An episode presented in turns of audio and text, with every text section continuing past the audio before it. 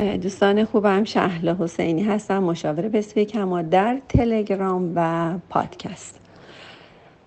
دوستمون نوشتم ممنون که همیشه کنارم بودی.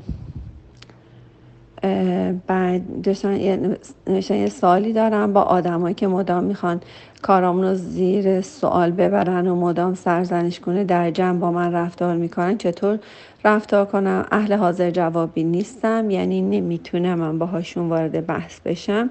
چون اونا برای هر جواب و توجیه من هزاران جمله تو آستین دارن. ولی خب از نحوه برخوردشون تو جمع خیلی ناراحت میشم تذکری هست. اشتباهی کردم تو خفا به هم بگن.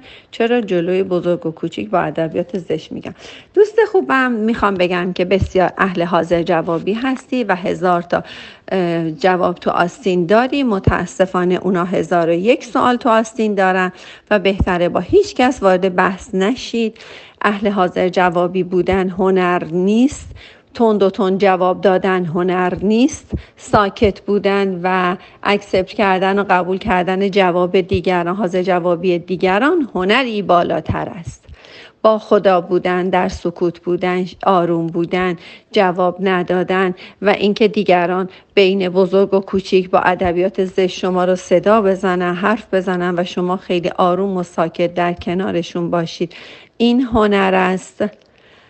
این هنر است که شما خیلی ساکت و آروم کنارشون باشید و هیچ حرفی نزنید. و اینکه شما ناراحت میشید بی خود ناراحت میشید اینا از سمت خدا اومدن شما یه امتحانهای آزمونهایی رو پس بدید نشون میده که در کودکی هم کسایی بودن که شما رو با کلمات زشت و صدا می‌زدن و کلمات زشت شما رو مطرح می‌کردن و اون موقع ناراحت بودی. و چون این آزمون تو پس ندادی دوباره کسایی تو زندگیت وارد شدن که تو رو با کلمات زشت صدا کنن. ما هر زمان هر امتحانی رو خوب ندیم در درگاه خداوندی دوباره همون آزمون رو باید بدیم و یه امتحان دیگه و یه امتحان دیگه باید بدیم. یه کاری کنید که همیشه امتحانای الهی رو خیلی سربلند با نمره خوب قبول بشین.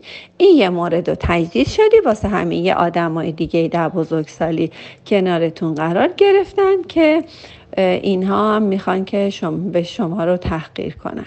پس بهتره که همه جوره با همه در صلح باشی. اجازه بده دیگران جلوی همه بزرگ و کوچیک با ادبیات زشت حرف بزنند و به شما هیچ ربطی نداره. خیلی آروم و شیکران. تحمل نکنید بچه تحمل کفره. تحمل مال کافر شما باید خیلی شیک و راحت و آروم وایسین و حرفاشون رو گوش کنید و اصلا حاضر جوابی هم نکنی. اصلا کار قشنگی نیست. و اینکه کاراتون زیر سوال می‌برن. حالا یه قسمت کاراتو درست کن یه قسمتشو درست نکن. ما هر چقدر کارامون رو درست کنیم من خودم هم انقدر کارهای بد می‌کنم.